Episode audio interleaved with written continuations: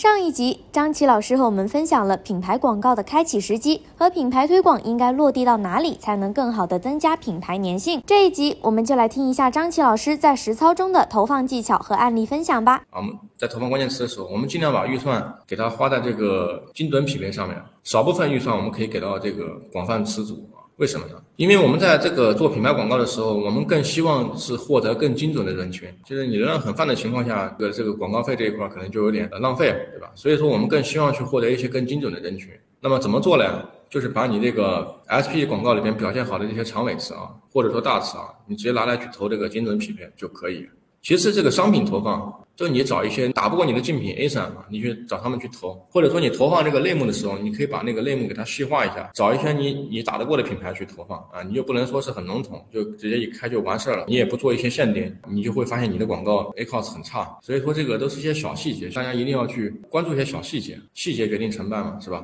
比如说你是卖这个运动鞋的，你要做这个 SB 的广告的一个类目投放，那你肯定要把哪哪些品牌，你比如说什么阿迪耐克这种品牌，对吧？你要给它排除掉啊，不然你这些广告。你万一展示在阿迪耐克的这些品牌下面，虽然流量很大啊，但这些品牌都是一些知名品牌啊，你去投他们的话，我感觉是不是就以卵击石了？广告费可能就是白花掉了。那么第三个策略呢，就是我们投放的时候啊，这个徽标还有品牌名称啊、标题、自定义图片这些内容你都得有啊，你可以找一些好好的美工去帮你做做图呀什么的。做一些产品宣传的一些场景海报图，这都是可以的。就品牌广告的一个呃视频广告的一个投放策略。那么 SBV 现在做了更新，它是可以落地在这个这个旗舰店的那个店铺里边的，之前是没有的。之前它只是只能点到我们商品里边，现在它今年也是做了全面的更新，这个功能更新的功能很强大啊，确实很不错，大家可以去试一下落地到我们的那个旗舰店里面。一般情况下，如果你之前落地在是你的商品页面呢？